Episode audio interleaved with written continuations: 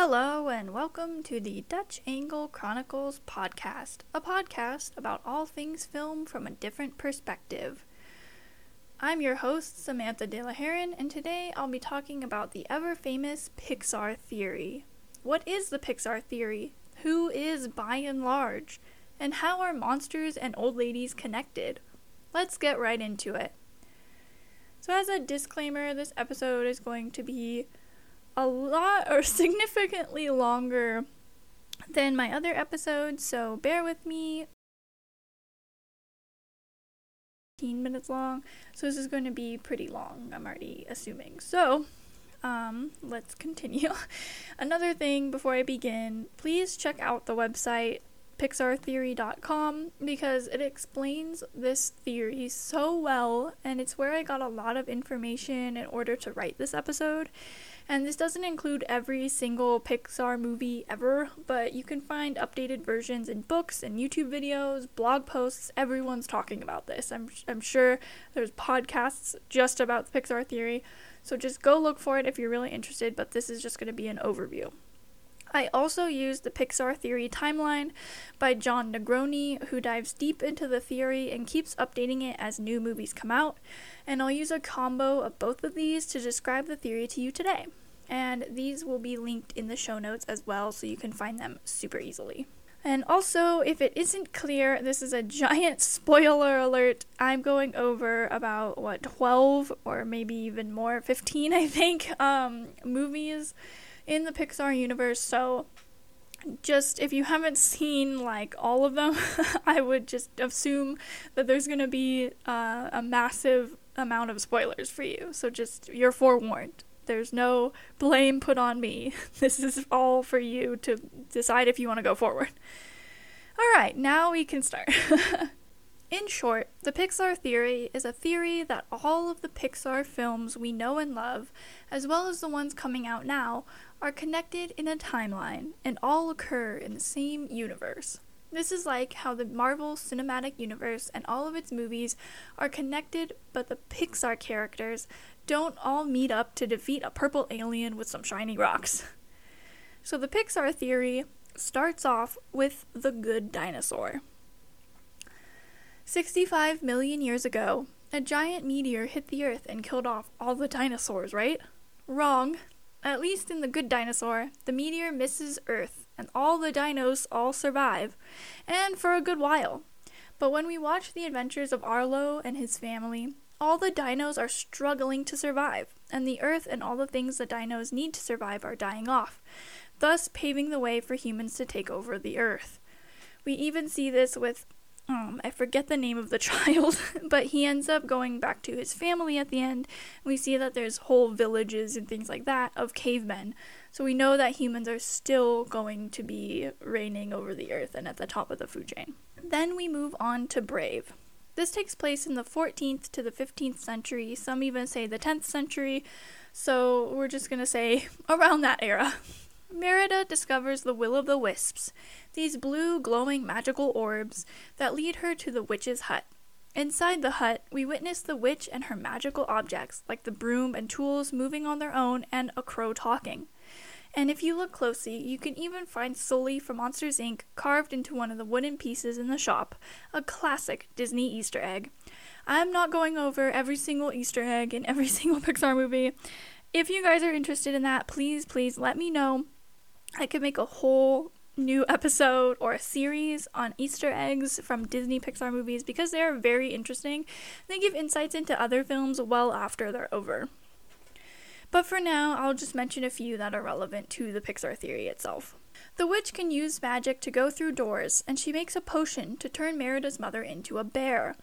This scene always reminds me of Howl's Moving Castle because the witch kind of looks like Sophie, and the door magic is very similar. The Wisps and their magic also pave the way for superheroes. After Brave, we move on to The Incredibles. This takes place much later after Brave, in the 1950s and the 1960s.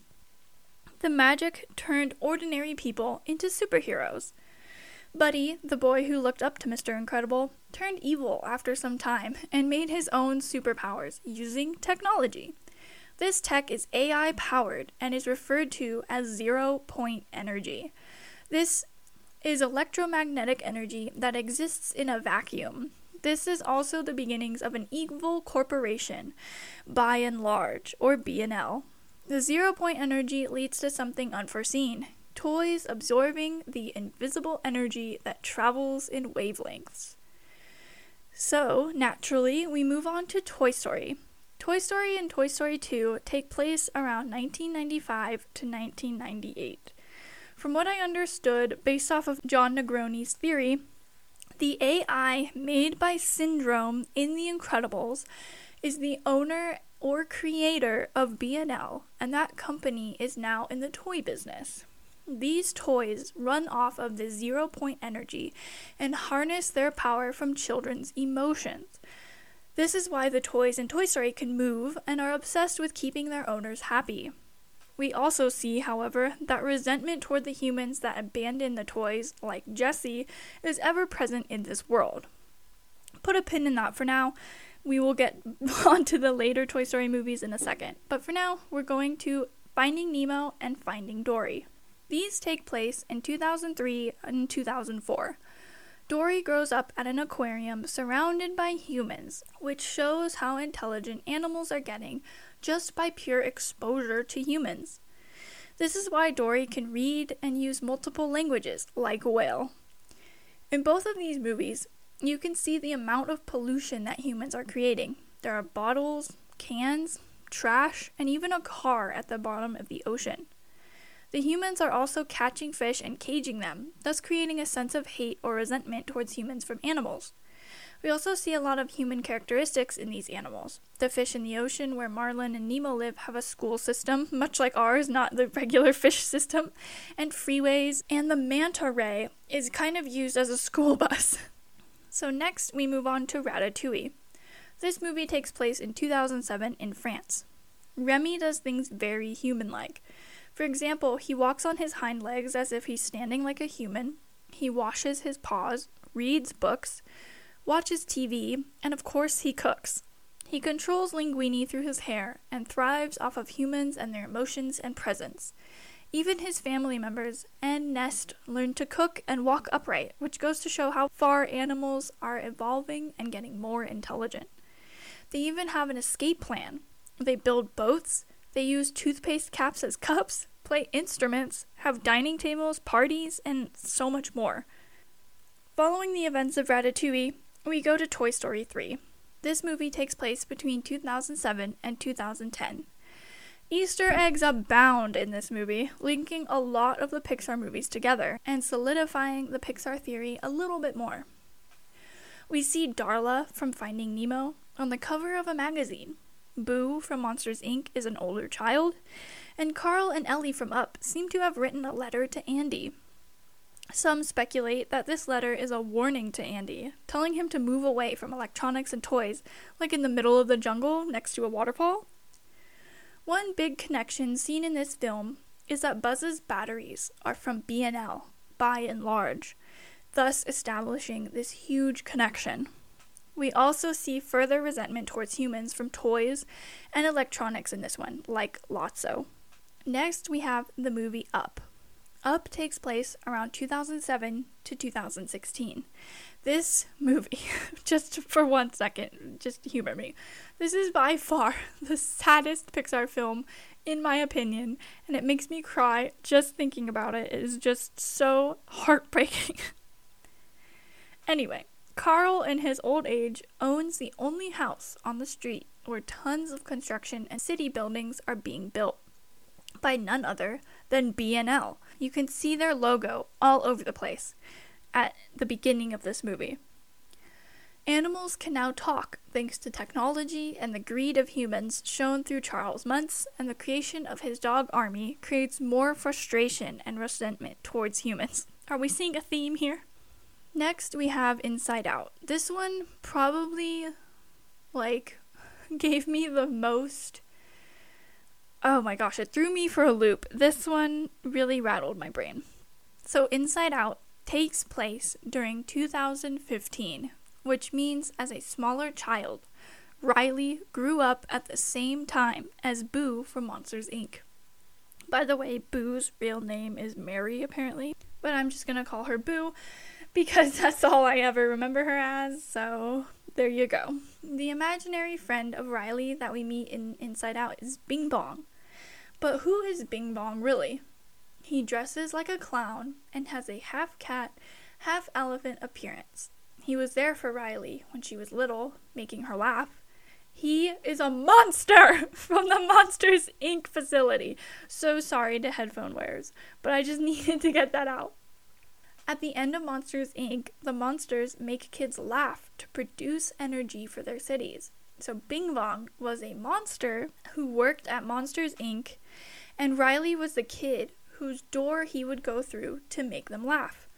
She internalized this and saw him as an imaginary friend because children are told that these monsters only exist in their minds, they're not real. And he never really died. I just need to get that out there. Bing Bong broke my heart. I couldn't I couldn't handle that. All right, moving on from Inside Out. We are in the home stretch now. In 2017, we see the story of Coco. This is also one of the saddest Pixar movies, and it makes me so upset just thinking about it. I love Grandma Coco and the entire thing, it's beautiful. Coco shows more magic through music and the spirits that traverse the land on Dia de los Muertos. The spirits can only cross the bridge to the world of the living if their photo is put on an ofrenda and they can be forgotten and disappear forever. This may show a connection to the wisp's magic in Brave. Now we're moving on to the beginning part of WALL-E, the prologue. The prologue takes place around 2057 and 2110, so in a lot of our lifetimes. Buy n Large is in control of the world's governments, and we can see Buy n Large everywhere on Earth. The resources of the Earth were mined to depletion thanks to overpopulation, and the humans decided to evacuate. They tried to destroy all the garbage by burning it, which leads to mass pollution, making Earth's air unsafe for living creatures put a pin in this for now, and we will return to WALL-E's main story in a minute. Meanwhile, we have the Cars franchise. This entire Cars era is between 2110 and 2800. The humans have left the Earth. Machines can do what they want. The Cars take over all the rules of humans on the planet and rule for a couple of centuries with no human emotion to siphon power from. The car's only source of power comes from fuel, known as Allinol. All in All is owned by Buy n Large, and the green energy proposed by some cars would not give them the energy they needed to survive as a machinist species. The oil production pollutes the earth. All the cars die off without humans to power them, and there is no life left. Now we move back to WALL-E. now we are in the year 2805. WALL-E is cleaning up one city on Earth, left there for centuries, repairing himself and using solar power, as well as his relationship with a cockroach to power himself. He's also obsessed with human life and culture and everything. He discovers a plant and with the assistance of Eve, brings the plant and the humans home. They start rebuilding the earth. And in the end credits, we see the plant growing out of a boot and into a tree. This tree is the tree that the ants in A Bug's Life live next to. And moving on to A Bug's Life, this film takes place after the Earth is rebuilt and regrown in approximately 2898 to 3000. The bugs survived on Earth through the events of WALL-E, as seen through the cockroach, and are now thriving. They are more resilient and can live a lot longer due to the pollution on the planet. We see bugs that can live to many, many months, and normally um, an ant's lifespan is about three months prior to all these events. and now, after WALL-E and all the pollution, ants can live a whole summer, which I know many people will say that it's three months for summer, but I feel like that could be a whole lot longer, maybe even a year. So we're seeing them evolve a lot more. And there is practically no mention of humans from the bugs because there aren't too many left, and there aren't many to run into, and there aren't that many to be a threat. The bugs also are creating cities and taxi bugs and circuses, and they're evolving to be very, very smart. They even outsmart their predators and use technology ish of their own to survive. So now, moving forward into Monsters University and Monsters Inc. Monsters University takes place around 4500 to 5000.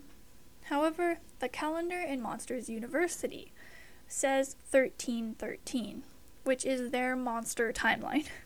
They were animals and bugs that were so radiated that they evolved into monster looking creatures over centuries and did one of two things. They either rose against humans and overthrew them and created their own society, which would explain the calendar, or they evolved past humans and the humans were wiped out accidentally. Please let me know what you think happened because I can't pick one. the monsters still need human energy to power their electricity and machines, so they invent doors to time travel.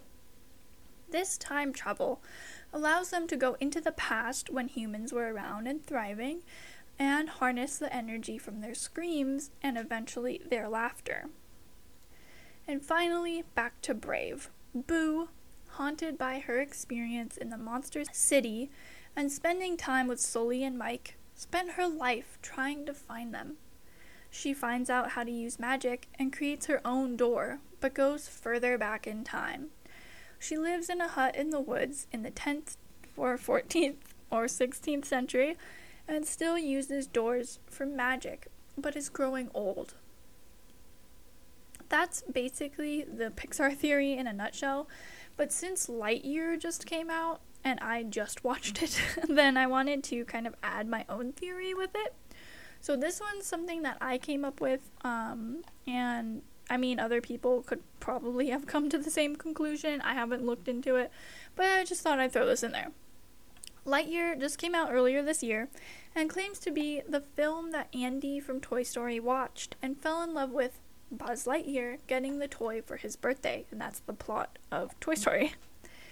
We know that B&L manufactures the toys, and they are a part of the government and in any nook and cranny of the world, so it wouldn't be a stretch to assume that they make motion pictures, right? So my theory is that B&L made the film as a way to prepare humans for their inevitable future, leaving the planet and finding a new one to inhabit. It makes Andy and kids like him interested in space and traveling through the stars. It also shows that humans can make a new life anywhere else, even though Buzz always talks about getting everyone home. He eventually accepts the fact that he has to stay and chooses to destroy the crystal that was the key off the planet.